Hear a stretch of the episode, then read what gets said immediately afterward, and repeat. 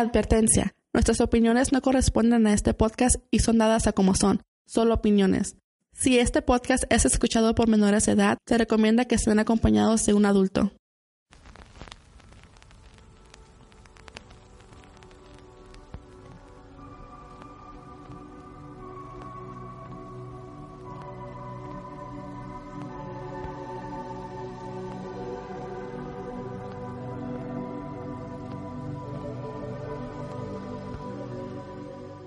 Desde que el hombre existe se ha enfrentado a hechos sobrenaturales que desafiaban la ley de la vida y la sensibilidad de nuestro conocimiento. Ahora que estamos en el siglo veintiuno, todavía suceden estos eventos y muchos siguen sin explicación. Bienvenidos a otro podcast de Entra en la Oscuridad.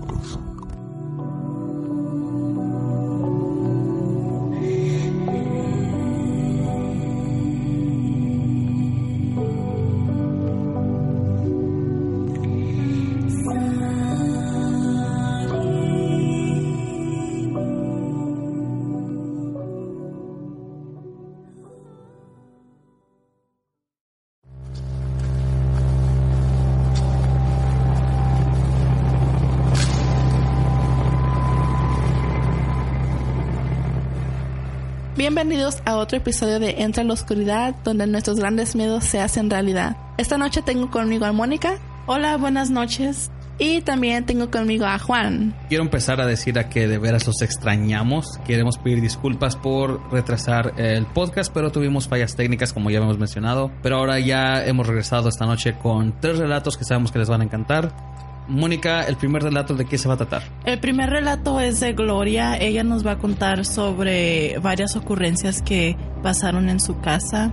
Y aquí está.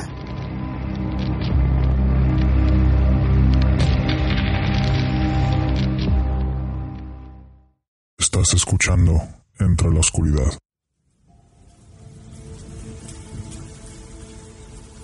Y ahora aquí tenemos a Gloria. La audiencia es suya. Buenas noches. Mi, mi relato es algo que pasó, ¿verdad? Y que nos pasó. Estábamos en, en la noche, en la madrugada, nos habíamos este, quedado en la sala, esperando que se fuera mi nieto. Nos acostamos y cuando eh, este, mi esposo se levantó a las seis de la mañana, me dijo: levántate para que veas lo que pasó. Le digo, pues, ¿qué pasó? Levántate para que veas lo que pasó. Ya me levanté y vine a encontrar los, los colchones de los sofás estirados en el suelo, todo, todo, todo tirado, los gabinetes abiertos, nos dejaron uno cerrado. De, yo, yo no, no, no me explico eso. ¿Qué fue? Si en la madrugada estábamos sentados ahí nosotros, entonces, este... ¿qué podría haber pasado allí en, en, en unas tres horas? Que ni sentimos, ni sentimos que anduvieran en la cocina, ni, ni, ni que anduvieran moviendo, nada, nada, no se oyó absolutamente nada. Pero todo estaba tirado en el suelo, colchones, de la, los cojines, los, las colchas, los gabinetes abiertos, todo, todo eso pasó. Eso es lo que nos pasó. Este, tenía yo a mi hija chiquita y estaban haciendo un pozo allá atrás de la casa. Estaban dos señores trabajando, haciendo un pozo. Uno estaba arriba y el otro estaba abajo. Entonces yo estaba, estaba lavando y estaba tendiendo ropa ahí en, las, eh, en los tendederos. Y una señora que era comadre mía estaba recargada en el cerco platicando conmigo. Le dice a los señores: oiga, ¿ustedes siempre han trabajado en eso? Y le dijo el señor que estaba recogiendo el balde de tierra, ¿no? Le dijo, sí, dijo, todo el tiempo. ¿Y nunca se han encontrado dinero, oro, algo? No, sí, dice, ya en mi tierra, pero aquí pues no. Dice, pues platíquele, comadre, dice que lo que pasa aquí, que ven un hombre que, que, que lo ven seguido a una persona y que anda, anda por todo, todo el patio. Y ya le comencé a decir yo. Entonces, lo que pasó es que se hizo un remolino ahí donde estaba el señor parado. Se hizo chiquito, chiquito, se fue haciendo grande, grande, grande, grande. Se hizo grandísimo y subió el cerro, subió el cerro y se llevó todo lo que, lo, los sombreros del señor que, que estaba allí. Se llevó unas cobijas que tenía la señora en el cerco. fíjate qué tan fuerte, se llevó unas botellas que tenía recargadas en el cerco, un montón de cosas, todo lo que pudo encontrar en el patio, la subió hasta arriba, y el señor que estaba abajo, el señor le dijo, no estén hablando de eso, sácame de aquí, no son de, de mucho, ¿verdad? Esto pasó, este, como cuarenta y un años cuando... ¿Y eso pasó en la misma casa que pasó lo de los gabinetes que se abrieron? Sí, una Navidad, cuando hace uno una, una comida y vienen toda la familia y todos, el otro día vienen al recalentado, y entonces pues estábamos en el recalentado, y entonces ya todos se fueron, y le dije yo a una muchacha que estaba aquí, pues vamos acostándonos, mija, le dije, pues ¿qué, qué vamos a hacer? Y nos acostamos, y, y para eso estaban las otras dos muchachas allá en el otro cuarto, y estaban a risa y risa, no sé qué tenían, y, y este, y yo me, me acosté aquí en mi cama, me acosté, y este, y el ratito apenas quería como dormirme, cuando empecé a sentir que me estaban jalando las cobijas, y yo pues pensé, no, yo pensé, eh, es que se me están tirando, ok, y ya me, me este, la dejé, que me llegaron hasta las, hasta que hasta las piernas, entonces ya me las volví a recoger, porque dije, bueno, se me andaban cayendo, y, y me las volví a recoger, y otra vez me las jalaron, otra vez hasta, hasta, hasta las piernas, y entonces este empecé a gritar, pero no a gritar, sino que este eh, eh, no podía no podía gritar. Se levantó esta muchacha conmigo y me preguntó que sí, que tenía, y ya le dije, me estaban jalando las cobijas, no sabía qué pasaba, qué estaba pasando, me estaban jalando mis cobijas, y cosa que pues a mí nunca me había pasado eso. Cuando sintió que le estaban jalando las cobijas, ¿usted sintió como que no se podía ni mover?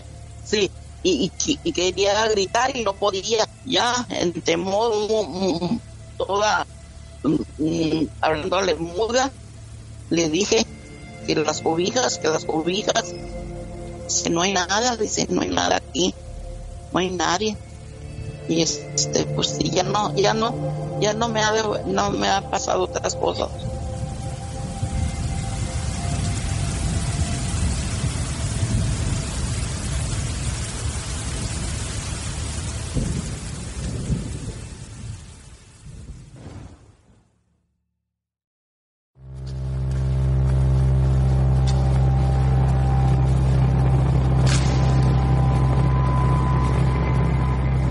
Es un caso muy raro, es algo común que suceda en casos así de ese tipo, se escucha más o menos como un caso poltergeist.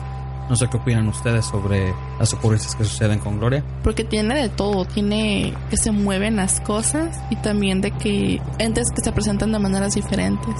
Pero la mayoría son de... Son de ese, la, la mayoría son de cosas son que físicos. Se mueven, sí. Yo tengo la misma opinión que el Juan, porque son varias ocurrencias, son ya son varias cosas, o sea, se movieron objetos, se presentó el ente, varias gente lo ha visto.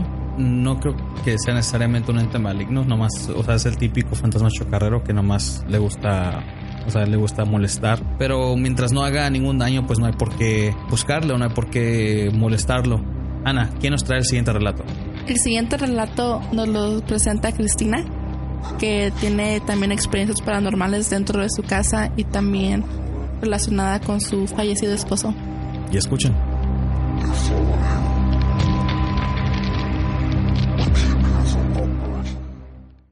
Estás escuchando Entra en la Oscuridad.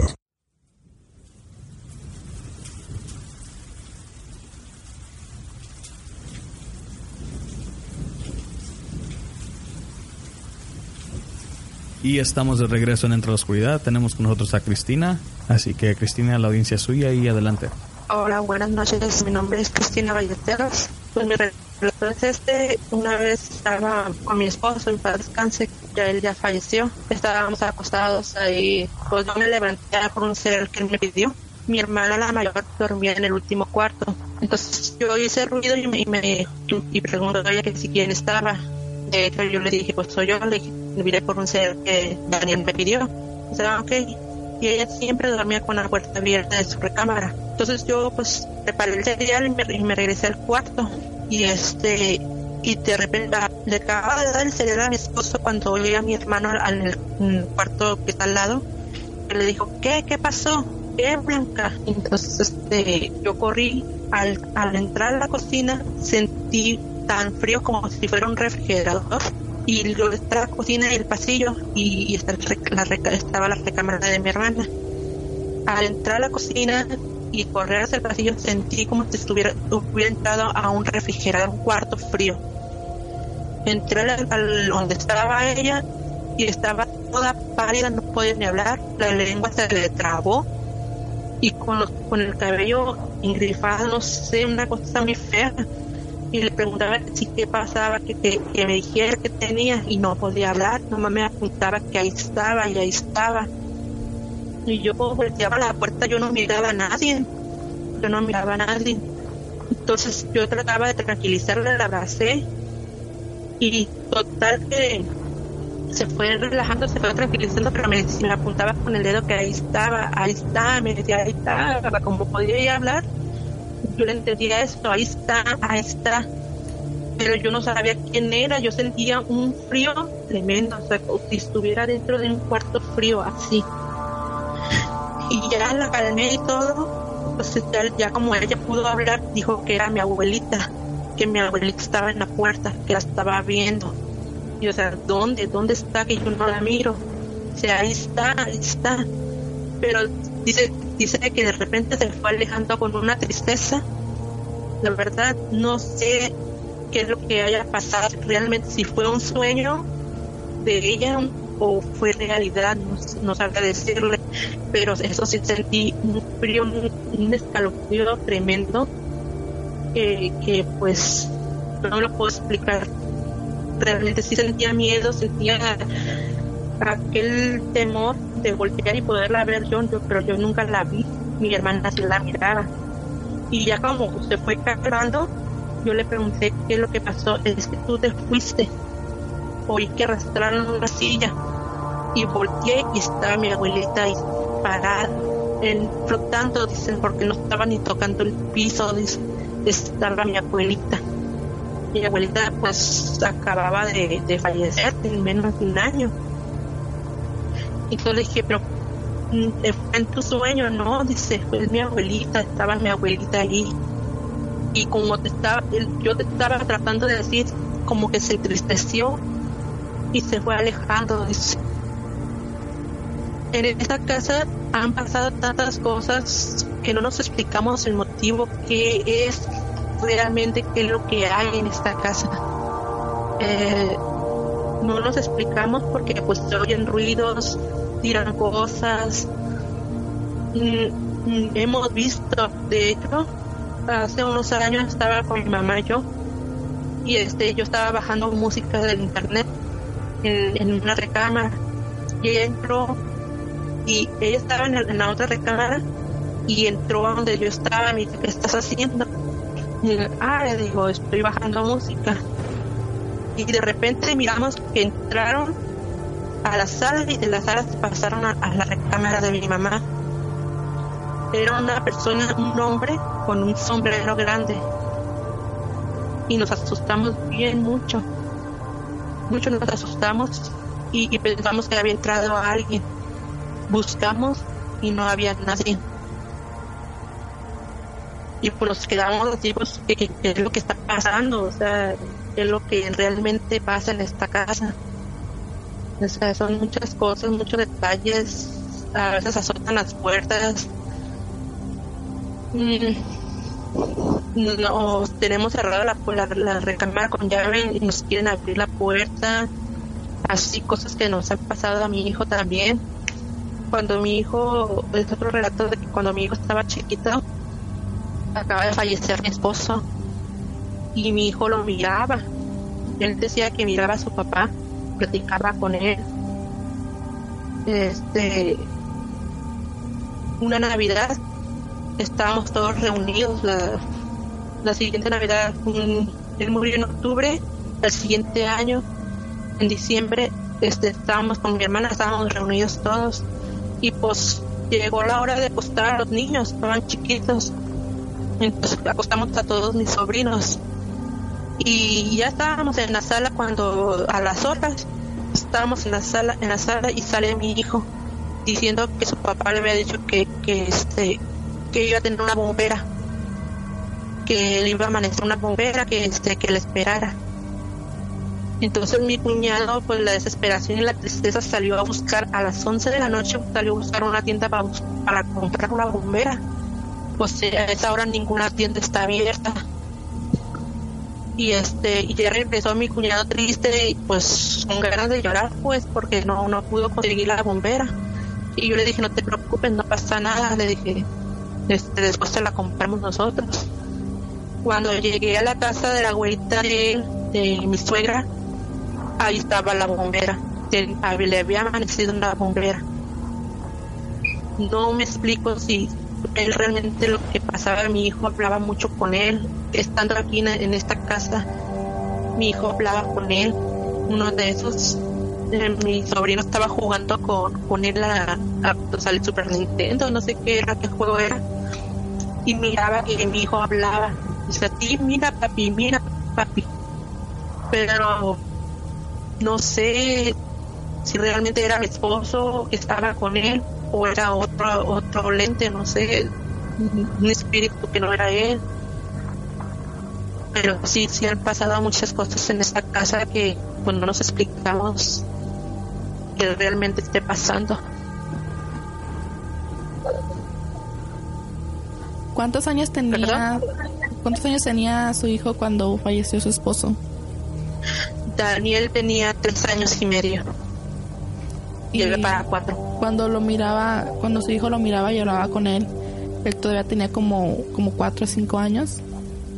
Sí, uh-huh. Sí, porque duró tiempo platicando con él.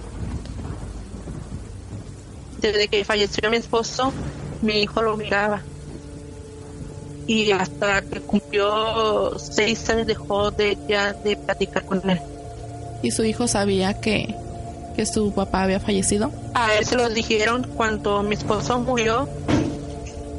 Un, un hijo de, la, de una vecina se lo dijo así fríamente, ¿sabes qué, Max? Tu papá está muerto. Mi hijo dejó de hablar una semana. No hablaba, no decía nada. Este, hasta que nunca, una vez fuimos a, al panteón y este y y de ahí nos fuimos a comer a un restaurante de comida china, lo que nunca hacía él, pues de lavarse la mano eh, en la comida o jugar con la comida, él nunca lo hacía. De hecho, él empezó a lavarse sus manitas en el caldo del que le habían servido y le llamé la atención y él soltó el llanto como si le hubiera pegado. Entonces este, yo me lo, lo saqué afuera, lo, lo, lo que tomara, tomar aire, y ya les, y me, empezó, me, empezó, me empezó a preguntar por su papá y dije, ¿sabes qué? Mi papi, le digo, bebé, este, tu papi no está con nosotros, mira, él está en el cielo, tu papá, papá Diosito se lo tuvo que llevar porque necesitaba ángeles, pero él está contigo, él no, él, él no lo miras, pero él sí te, él te está cuidando. Le empecé a, a dar, a decir cosas bonitas, este, pero desde ese día él empieza, empezó a verlo, a platicar con él, a jugar con él. Hasta que cumplió cinco años y medio, seis creo, dejó de platicar con él. Él ya no volvió, ya no lo volví a ver que estuviera hablando solo, o que, o que mis sobrinos me dijeran, tía, Daniel está platicando con su papá. Ya no se volvió a saber nada, ya no volví, ya no volvimos a tocar el tema para nada.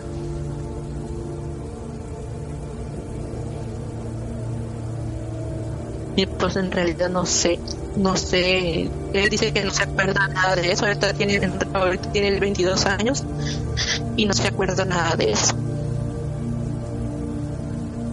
o no quiere recordar. ¿Tienen preguntas ustedes? Sí, yo le he preguntado, dice que, que él no se acuerda, y pues no sé en realidad qué es lo que haya pasado en ese tiempo.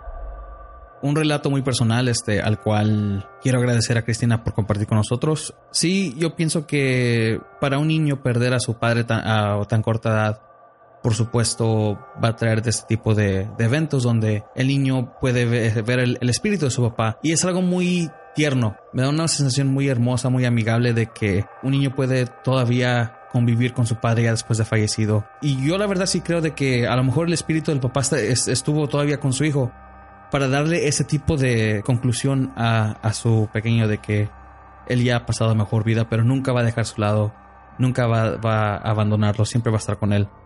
Y se me hizo una sesión muy hermosa y quiero agradecer a Cristina por de veras uh, compartir su relato. Pero también todos los sucesos que ocurrieron en su casa, igual de eventos poltergeist que no puedo llegar a una conclusión a, o una, a una respuesta al por qué están pasando, pero no sé si ustedes tienen una diferente opinión. Pues como dijiste, a lo mejor solo es un ente que quiere hacer, o sea, quiere formar problemas, que se alimenta de del caos que está creando en la casa. Se alimentan de la negatividad que, que forman hacia la familia en ese mismo ambiente. Pues sí, como tú dices, también se me hizo la historia de, de su esposo, no se me hizo algo que diera miedo, sino se me hizo, como dices tú, algo muy bonito. De que te encalidece el corazón porque te pones en el lugar del papá, de que si, por ejemplo, dejases prácticamente a tu hijo no desprotegido porque tienes a la mamá todavía, pero pues sabes que no va a tener tu presencia siempre. Claro. Entonces, y qué casualidad que después de que el niño se entera que él falleció su, su papá, empieza a verlo. Es como que si el papá realmente supiera de que mi hijo está sufriendo, realmente no puede entender qué significa que yo esté muerto, no puede digerir el hecho de que ya no voy a estar con él en su vida. Entonces es como decir, aquí estoy, hijo, no te preocupes, todo va a estar bien. Y eso es algo que se me hizo muy, muy bonito. Sí, y este, y hay muchos casos donde a hijos se les este, fallece su padre o su madre y ellos siempre tienen una forma de, de contacto, de un último contacto con ellos. Ya sea en un sueño. Sí, ya sea en un sueño, una aparición. Hace una, una historia que pasó aquí en Estados Unidos que, que me encantó bastante porque, bueno, para los que no saben, a mí me encantan los videojuegos, siempre me han gustado. Y esta historia es de un, un niño, le gustaba jugar un juego de carreras con su papá. Siempre le gustaba jugar el mismo juego de carreras. Su papá fallece en un accidente. El niño no nunca, de, nunca estaba batallando mucho en, en aceptar el fallecimiento de su padre. Pero cuando encendió otra vez su consola, estaba el juego de carreras. Este juego de carreras lo que hacía es de que si, por ejemplo, si su papá, su papá que fue el último en jugarlo, dejó, hizo un tipo récord en el juego de carreras. Entonces cuando el hijo lo juega, él tiene que vencer ese récord, pero haz de cuenta que mientras él está jugando con el carro que está controlando, al lado hay un carro fantasma que era el carro que usó, que usó su papá la última vez que lo jugó. Entonces el niño todo el tiempo se estaba imaginando que él de veras estaba jugando con su papá, porque su papá fue, fue el último en controlar el carro fantasma que estaba al lado. Y para mí eso es algo, o sea, es, es un detalle muy pequeño, pero es un detalle muy hermoso de para aceptar el fallecimiento de su papá. Jugó ese juego casi todos los días y antes de acabar la carrera lo apagaba para que nunca se, se, se fuera la, esa memoria de su papá que él fue el último a jugar ese juego. Y es, son cosas así que de veras este, me dan la esperanza de que, de que los espíritus, aunque pasen a mejor vida, todavía se quieran comunicar de una manera, no importa cómo, ya sea como dijimos, un sueño o lo que sea. Pero sí, es, es, es un detalle muy bonito. Nuestro último relato lo trae un relato muy bueno que yo sé que les va a encantar, ya que eso tiene que ver con la brujería, al igual que con el famoso ente de la mujer de blanco. Así que escuchen. Estás escuchando Entra en la Oscuridad.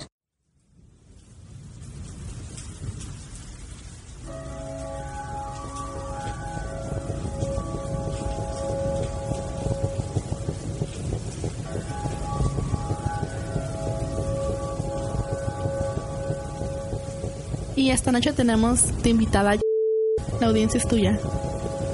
No sé si tendrá algo que ver con lo que pasó cuando yo estaba sola después del divorcio, pero cuando yo era muy chica, muchas personas me dicen que mi mamá le gustaba ir con los brujos y mi papá en ese entonces tenía otra novia y tenía familiares que no tenían problemas con eso, sino con mi mamá.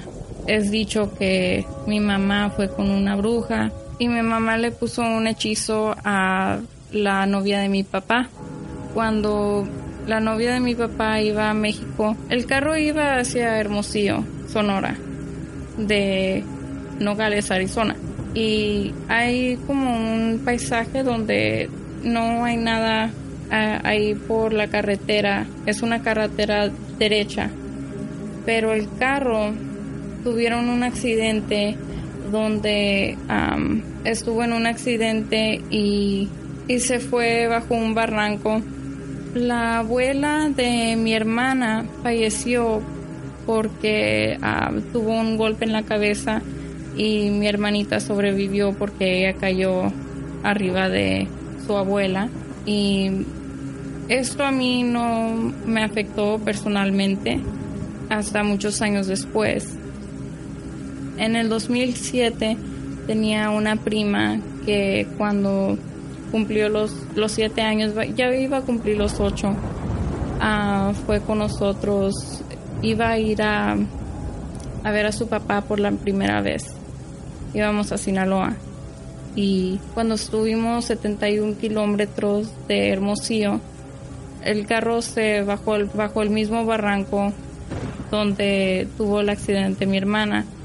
Y mi prima, que ella iba a cumplir los siete años, falleció también por un golpe de la cabeza. Uh, después de eso, empecé a, a notar que a veces habían cosas pasando en la casa. Um, mi hermana, que tenía dos años, miraba a un señor que jugaba con ella en su cuarto, se llamaba Charlie, y jugaba mucho con Charlie. Después de un, un día íbamos en la carretera y dijo mi hermana a mi mamá, oye, ahí está Charlie. Y después de ese día jamás vimos a Charlie otra vez.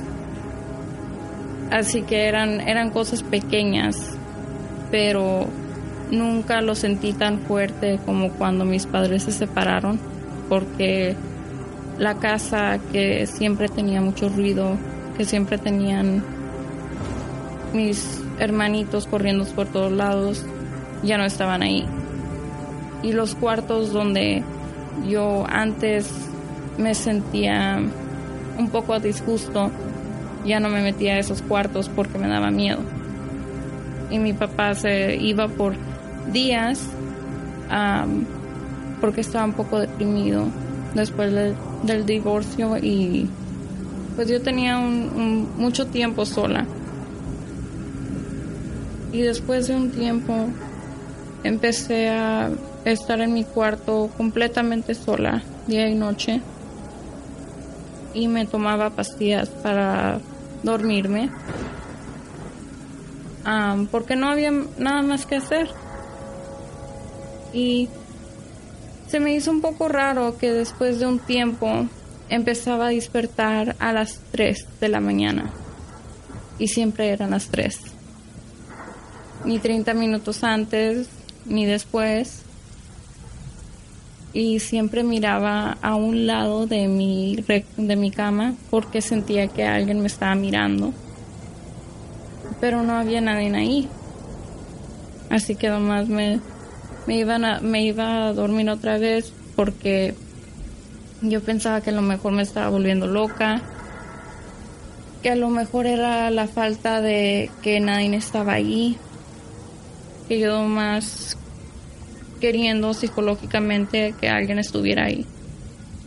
Y después de un tiempo ah, empecé a, a, a soñar a una mujer vista de blanco, con el cabello negro, pero enfrente de su cara, y tenía los ojos rojos. Y nomás me miraba, no, no me decía nada. A veces estaba detrás de una ventana. Um, pero no, no me hacía nada en mis sueños. Nomás me miraba. Y después de un tiempo... Um, Yo, yo la soñaba y después me despertaba a la misma hora. Así que no solamente la estaba soñando, pero también me estaba despertando a la misma hora. Y también sentía a alguien en ese cuarto. Pero yo no le quería hacer caso porque yo um, no le quería decir a nadie lo que estaba pasando. un día fui a la escuela y yo tenía muchas amigas que yo las había conocido desde uh, años atrás. Una de mis amigas me dijo, ven para acá, um, yo te soñé el otro día. Yo dije, pues qué raro. Dijo, es que te soñé que había una señora de los ojos rojos que te quería volver loca para que tú te mataras o en, de alguna forma ella, su espíritu de ella se podía meter a tu cuerpo. Y dije, pues a lo mejor nomás está pensando en mí, a lo mejor nomás cree que necesita un poco más de atención, a lo mejor nomás quiere saber que estoy bien. Pero se, todavía recuerdo que la misma señora uh, se veía como que si estábamos hablando sobre la misma señora. Y le dije, ¿sabes qué? Mejor viene a mi casa Um, para hablar sobre esto porque se me hace un poco raro. Y dijo, oh, pues está bien. Y después de ese día vino a mi casa, um, nos íbamos a ir al segundo piso y iba a ir para arriba cuando paró en, en una ventana. Dijo, yo no me puedo ir para arriba, o mejor me voy a ir a mi casa. Pero se miraba bien asustada. Y yo después de eso miré la ventana cuando me iba a subir a mi cuarto y vi que era la misma ventana que estaba viendo en mis sueños. Así que después de eso sí me empezó a preocupar un poco más. Me dormía con alguien en el teléfono para no sentirme sola. Y al despertar, esa misma persona es, estaba en el teléfono conmigo. A, a veces me dormía con esa misma persona en el teléfono. Y a las tres de la mañana me fijaba que el teléfono se le cortaba la llamada. Y después, esto, esto pasó por unos dos meses. Un día mi papá llegó a la casa, me, me encontró afuera y estaba llorando y estaba gritando que ya me quería, que ya me quería salir de esa casa, que yo ya no podía con estar ahí, que no necesitábamos que ir inmediatamente. Antes de que él llegara, me acuerdo que estaba en la cocina y que tenía un cuchillo y que se lo estaba apuntando a alguien, pero yo no recuerdo a esa persona, ni tampoco recuerdo por qué él estaba gritando ni por qué estaba llorando. Después del día que me fui de esa casa, jamás soñé sobre esa señora otra vez y todo volvió a la normalidad. Cuando se cortaba la llamada en las noches cuando estabas dormida, ¿no te acuerdas si siempre se cortaba a la misma hora? Sí, era la misma hora. Era a las tres de la mañana. ¿Y tú piensas que la vez que, que tu papá por ti o que tu papá te miró que estabas llorando, no, tú, tú te imaginas que tal vez mirases a esa mujer y tú te quisiste defender con ese cuchillo? Yo creo que sí. Porque a veces la mente, para protegerte, siempre como que bloquea ese tipo de recuerdos para que no estés sufriendo, pues.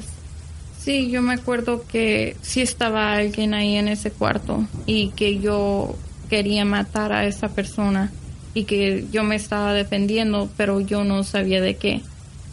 Lo que sí me acuerdo es que antes de que hiciera algo, como que me salí de esa tranza y me fui corriendo para afuera. ¿Cuántos estaban viviendo en esa casa? Antes de que mis padres se divorciaran. Bueno, cuando estaba pasando todo esto, ¿cuántos vivían en esa casa? Antes vivían siete. Después de eso, éramos solamente mi papá y yo. Pero mi papá se iba a veces por una semana entera sin verme. Entonces, ¿esto te sucedía cuando tu papá te dejaba sola? Sí. ¿No había nadie más? Nadie más en esa casa. Y la casa estaba bien retirada. No, no había una ciudad junto a esa casa. ¿O vecinos y todo ese tipo? No. ¿En dónde estaba esa casa? Um, en Colorado. en Arizona. Aparte de tú y tu amiga, ¿no hay otra persona que vio a, por decir, este ente o espíritu? No, nadie más. ¿Y tú qué piensas que era? ¿Qué piensas que era? ¿No tienes...? Um, a veces quiero pensar que a lo mejor eran las malas, malas energías que dejaron las personas que vivían ahí. Por todos los problemas que había ahí, pues. Sí. Es lo que estaba pasando también. Yo tengo en mente de que ese ente siempre ha estado, pero con todo lo que sucedió, las sí. malas energías se acumularon. Y ya estando tú sola y siendo la más vulnerable entre tu papá y tú, no es que, no es que ese ente se aferró contigo, sino que se le hizo más fácil atormentarte a ti. Sí, pero estaba más vulnerable. Ajá, siendo más vulnerable. Si tú te mueves a esa casa y el ente ya no te siguió, es de que el ente no estaba, no estaba todo el tiempo contigo, está con la casa. Entonces sí. ese, tiempo, ese ente a lo mejor ya tenía tiempo ahí. Nada más que con la negatividad que se puso ahí, pues acumuló y hizo que se manifestara más fácil. Sí, y eso no me sorprende porque uh, mi tía vivía en esa casa antes de mis padres. Y entre el tiempo donde cuando ellos estaban viviendo juntos, ellos también se divorciaron. Se divorció, se, se divorciaron dos familias en esa casa. No, entonces estaba, estaba un ambiente muy tenso ahí. ¿La razón por la que se divorciaron tus tíos es la misma por la que se divorciaron tus papás? Sí, era el uso de alcohol. El alcoholismo. ¿Aproximadamente por cuánto tiempo sentiste la presencia de ese ente? Desde la primera vez que entré a esa casa. A mí no me gustaba ir a ciertos lugares de la casa. Yo no iba afuera, ni al cuarto de donde dormían mi papá, que era el mismo cuarto donde vivía mi tía. ¿Sentías algo que no te gustaba de esa casa? Sí. ¿Desde la primera vez que entraste? Me sentía, no me sentía a gusto. ¿Te sentías incómoda? Sí. ¿Cuántos años tenías? Tenía quince años. ¿Y la amiga que tenías que te dijo que soñó contigo y, la, y esa mujer también tenía tu edad? Sí, también. ¿Ese ente alcanzó a hacerte daño físico? No, solamente psicológico. Suena como que nomás quería correrlo. Sí, la, la depresión ahí es donde me pegó más duro, porque yo desde chiquita me, me pegaba la, la depresión, pero no tanto como ese año. Yo, yo, yo dormía... Desde que llegué a la ca- desde que llegaba a la casa como a las cuatro de la tarde hasta las siete de la mañana. Como que esa gente se estaba alimentando de tu energía. Mm-hmm. Sí, yo nunca tenía energía. O sea, te estabas dejando al punto de que ya estabas cansada todo el tiempo. Yo te, no, estabas en depresión y... Yo no comía. Yo me acuerdo que, que lo, lo que me alimentaba era nieve. Era cereal. Um, o sea, siempre era algo pequeño. Sí, siempre era algo pequeño. Y, y no, no tan saludable. No podía con, con mucho. Entonces este antes estaba alimentando de ella. De su energía de ella. Sí. Uh-huh. Pero aún así, bueno, aparte de que podía ser de que quería hacerle a, a lo mejor a, a actuar y, a, y cometer suicidio, no, me refiero de que a lo mejor también la quería correr de ese, de ese lugar. Porque nomás son ella y su papá. Si se dan cuenta de otros casos que hemos escuchado antes, los entes malignos no, nunca se le aparecen a los, al hombre de la casa. Nunca, casi nunca tienen contacto con el hombre de la casa. Por esa misma razón, porque es el hombre de la casa. Y porque el hombre de la casa siempre va a defender lo que viene siendo su hogar. Por eso nunca se mete con él. Siempre se meten con los hijos o a veces hasta con la esposa. Pero entonces, pues en este caso, pues la más vulnerable fue... Entonces, ¿estás diciendo que mejor nada más la quería correr a ella? Y no los quería ellos en la casa... Pero la única manera de poder, de poder hacerlo era nada más atormentando a... O para que se salieran o para que de veras cometiera suicidio. Una de esas dos. Esas acciones de ese ente es, es un ente que de los que se apoderan de, de hogares de ese tipo. Sí. Aunque, aunque te dijo tu amiga que, que ese ente quería hacer a lo mejor a, a un punto de llegar a, a la posesión, de todo lo que has dicho no, no suena como que de veras esa era su, su meta. ¿Nunca miraste que se movieran las cosas del lugar? Que abrieran las puertas, llaves... cosas así. No, yo solamente me acuerdo un día que estaba mi primo ahí y estaba, me iba a dormir cuando sentí un ente adentro del cuarto, pero esa vez me acuerdo que era mi prima que había fallecido en el accidente. Mm. Y me fui corriendo al cuarto de mi primo y me dormí ahí. Pero del, del otro ente yo, yo nunca la miraba. Y sí, yo sentía que si me iba a una parte de la casa, ella se movía al otro. Normalmente no estábamos en el mismo cuarto. ¿Y tu amiga cuando se fue asustada fue porque lo miró también? ¿O nada más no se sintió a gusto? Cuando estaba en la casa. Uh-huh. Cuando ella no quiso subir. Miró a la ventana y sus ojos se hicieron más grandes, se miraba asustada. Yo no sabía lo que estaba pasando, ni me dijo lo que estaba pasando en ese momento, y yo todavía no le he preguntado. Yo pensaba que a lo mejor tendría algo que ver con mi mamá, porque una vez yo la soñé, pero la soñé en casa de otra tía y la soñé en California. Así que no creo que solamente estaba en esa casa. Yo pienso que también estaba ahostado en otras. Yo pienso que a lo mejor ese espíritu fue de la casa de mi tía con nosotros cuando llegó, cuando falleció mi prima, y se quedó adentro de esa casa donde estábamos nosotros.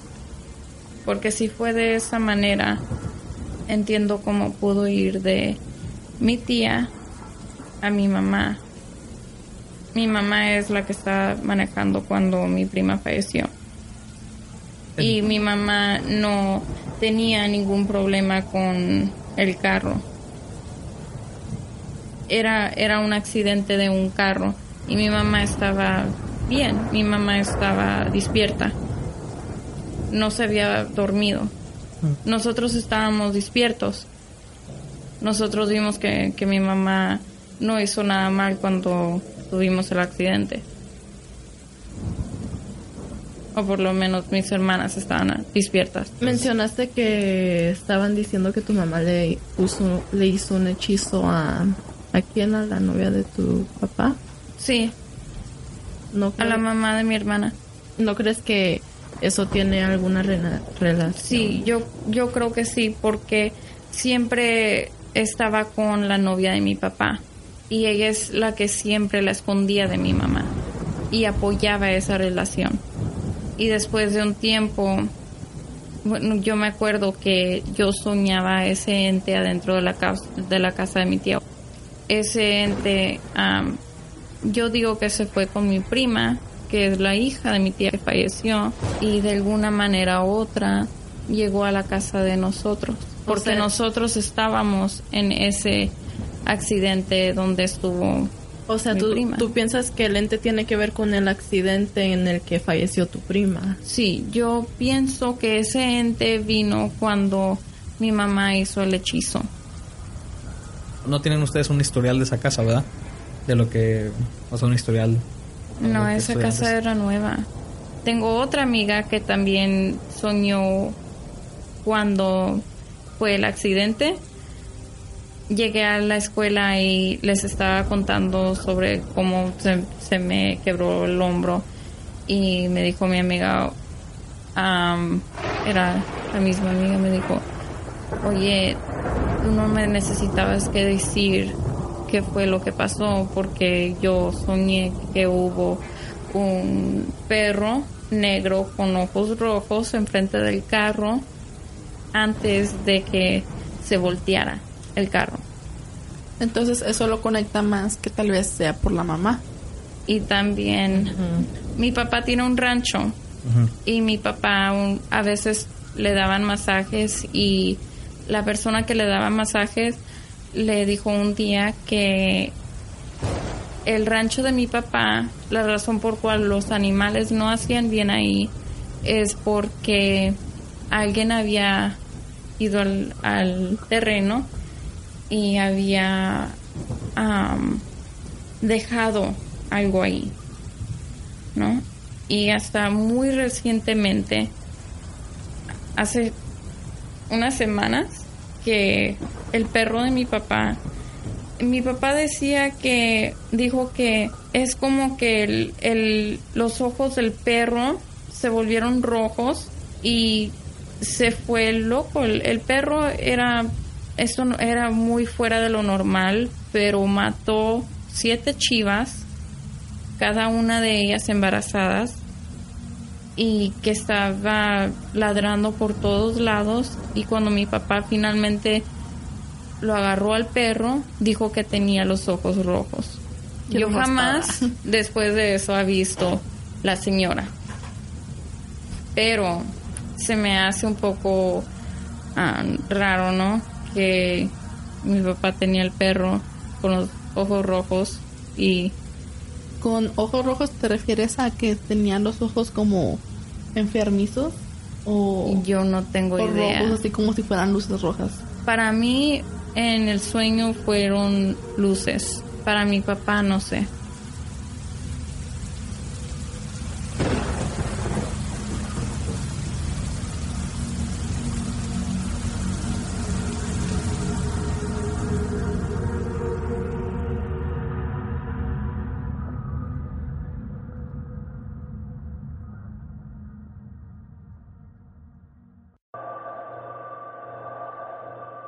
Un relato muy interesante al que les puedo decir ahorita que creó un dilema entre nosotros tres, porque entre los tres llegamos a una discusión de que todo para al fin llegar a, a concluir este, este caso de qué, qué fue lo que pudo haber empezado todo esto, a el por qué y quién pudo haber empezado. Pero es un relato muy un relato que me gustó mucho y le quiero agradecer a Ana por participar.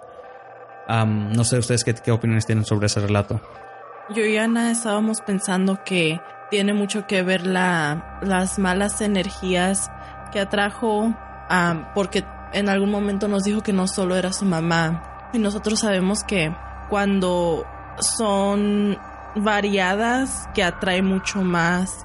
Y como dijo la Ana, que el, el karma sí existe y, o sea, se devuelve, se le devuelve a uno mucho peor.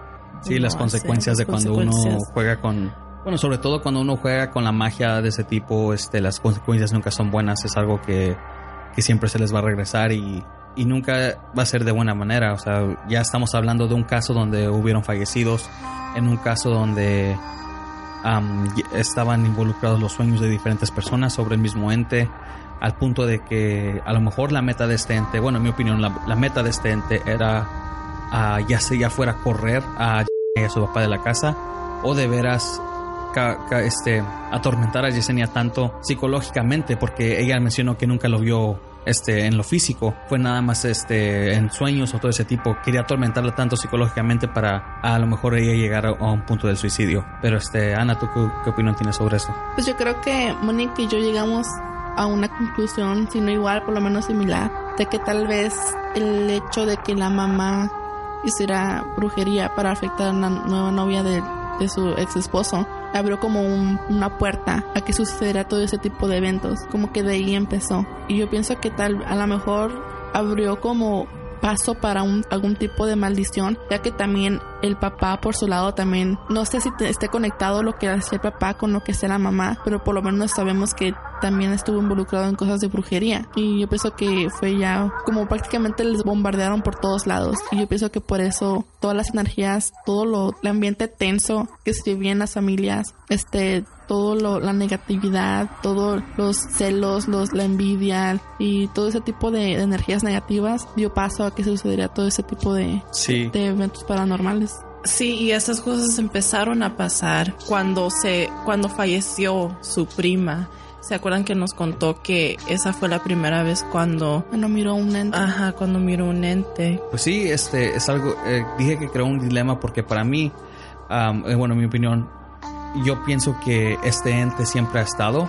Y sí, a lo mejor el hechizo pudo a, haber abierto una puerta. La brujería yo la veo como un tipo tabú que nunca se debería de cometer. Pero por supuesto la gente siempre va a hacer algo que les llame la atención o lo que quieran. Esto abre la puerta a que este ente se haga, se manifieste, pero lo que de veras hizo que este ente se manifestara de, de tal forma fue la negatividad que estaba, o todas las energías malas que estaban ya sucediendo en la familia. Sí, como que este ente miró cómo estaba moviendo el agua ahí y dijo, no, pues, este, me puedo aprovechar de, de que es la más vulnerable en ese momento y, claro. y por eso sentía tanto cansancio porque... Depresión y Depresión, todo ese tipo. Porque pues el ente prácticamente le estaba chupando toda la energía. Sí, les estaba, se alimentando, estaba alimentando de ella. Se estaba alimentando de ella. de ella.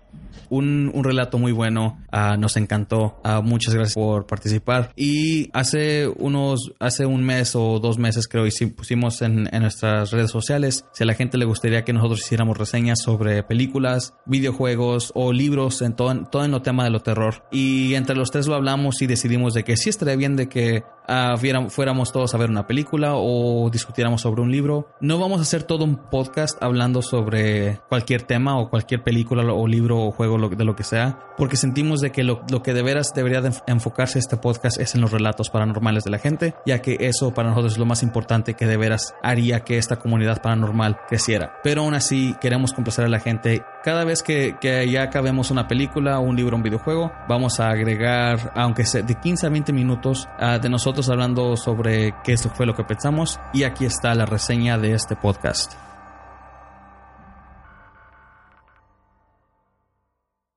Estás escuchando Entra en la Oscuridad.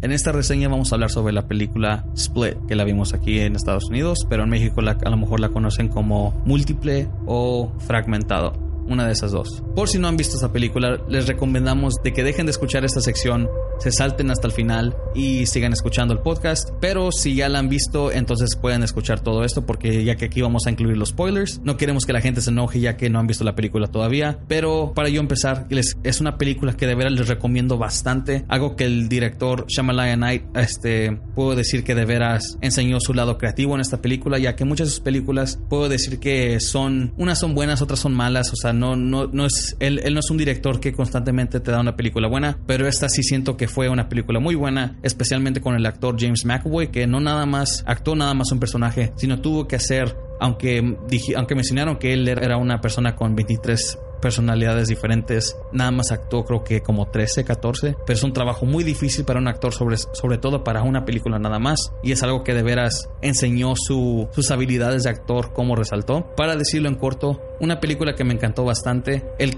ese tipo de casos aquí en Estados Unidos, no, bueno, nada más en Estados Unidos, también en todo el mundo, sí pasa muchas veces, es lo de el caso de, de, de múltiples personalidades en una persona. El tener este desorden es algo que siempre ha sido estudiado, y en esta película lo enseñan muy bien. Y todo empieza con, con el actor de James McAvoy raptando a tres muchachas, y esas tres muchachas las está, ¿cómo se dice?, guardando para, para la última personalidad, que resulta que tiene veintitrés, pero en verdad tiene veinticuatro, y la última es una bestia, que la bestia supuestamente es un hombre muy alto, muy musculoso, y es muy fuerte, y no puede, no se puede morir, las, las balas no le hacen nada, tiene la piel muy dura como rinoceronte.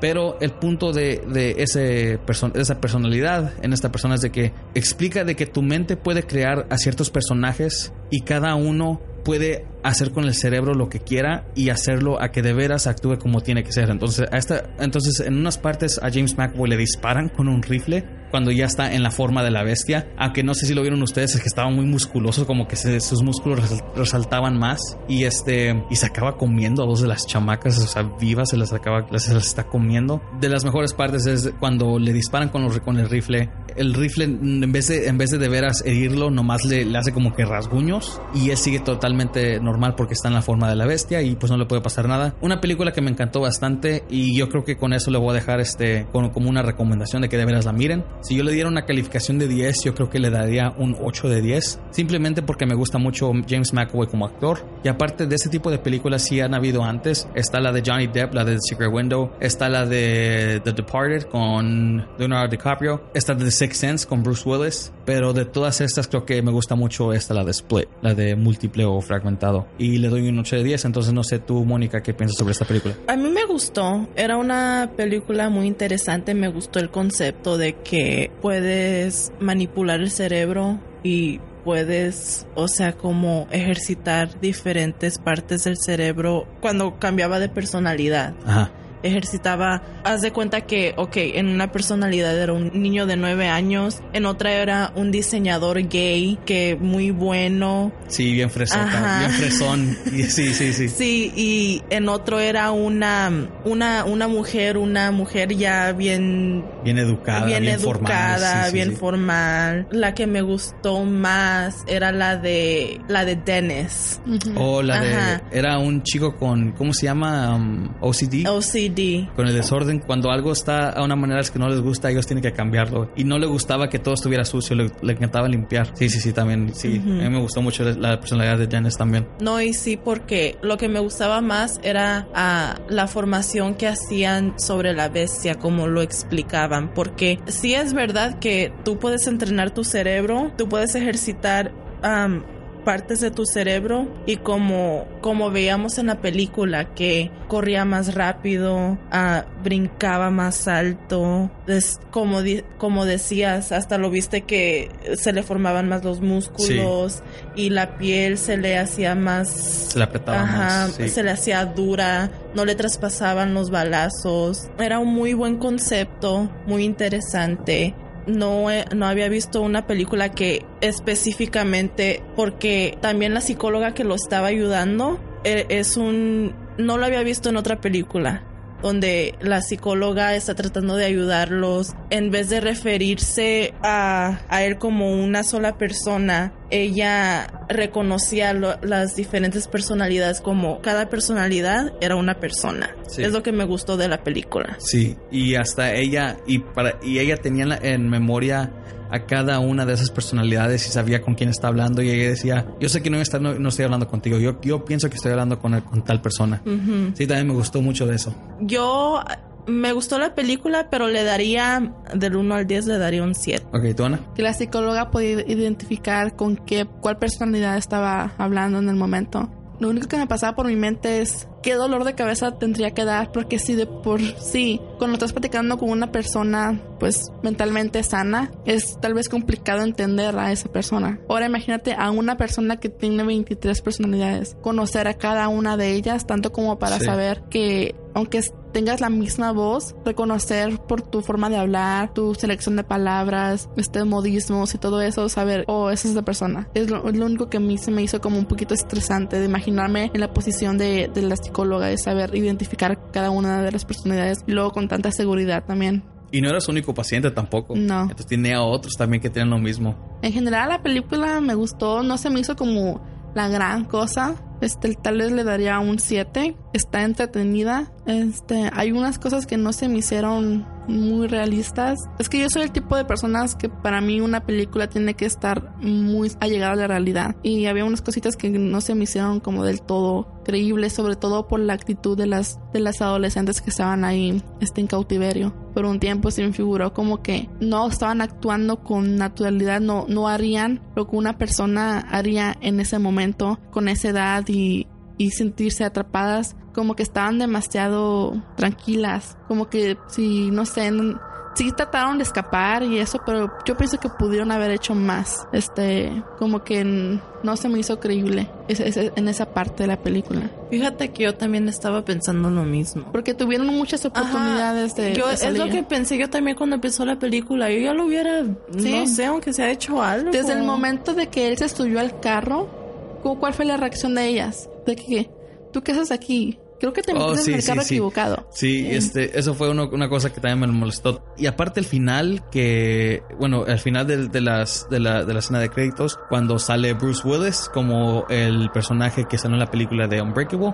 otra película también de Shyamalan Night. Mm, si la han visto, es algo parecido como de, con ese desorden de, de múltiple personalidad. Y pues obvio, Shyamalan Night siempre le gusta hacer ese tipo de, de películas donde el final siempre tiene que tener un tipo de un giro completamente para confundir a la audiencia. Y bueno, hemos llegado al final de este podcast. Quiero agradecer a Gloria, Cristina y por compartir sus experiencias paranormales con nosotros. Ah, la verdad no saben qué tan agradecidos estamos por su tiempo. Y también solo para recordarles de que si les gustaría participar pueden mandarnos un mensaje por Facebook, Twitter o Instagram, y también por correo electrónico a entra la oscuridad arroba gmail punto com. Les sugerimos bastante que visiten la página de entra la oscuridad punto com, ya que ahí tenemos la galería. Acaba de subir Ana una foto, algo muy interesante sobre el fantasma del portero de, del equipo chapecoense, de los que fallecieron en el choque de avión, que les recomiendo bastante también.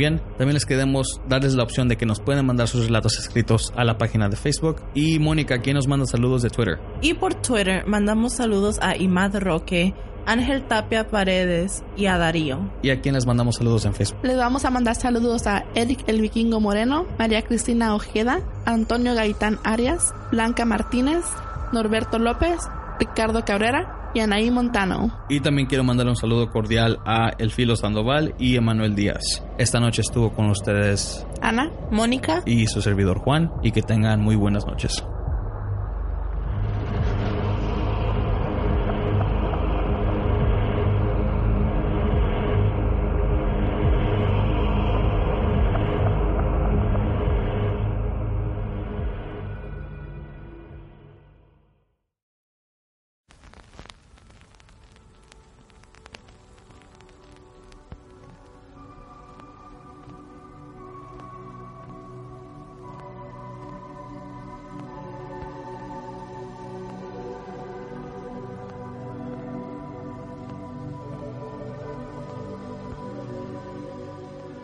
Muchas gracias por escuchar nuestro podcast de Entra en la Oscuridad, donde nuestros grandes miedos se hacen realidad.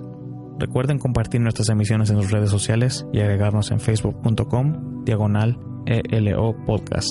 También nos pueden agregar en Twitter e Instagram bajo arroba ELO-podcast.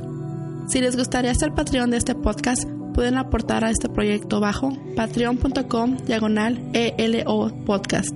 Cualquier cantidad es bien recibida y agradecida. Si les gustaría participar en una emisión de este podcast o mandar sus relatos escritos o grabados, pueden mandarnos un correo electrónico a entra la oscuridad arroba gmail punto com. Pueden escucharnos en ebooks, SoundCloud, YouTube, iTunes y en la página oficial de entra la oscuridad punto com. Nos ayudaría bastante si escucharan este podcast en la página oficial, ya que ahí está la mejor calidad de audio posible y también nos pueden conocer más a fondo. Queremos agradecer a nuestros patrones Rocío, Ana y Rafael. Gracias a ustedes, este proyecto está progresando. De parte de Ana, Mónica, Víctor y su servidor, tengan una muy buena noche.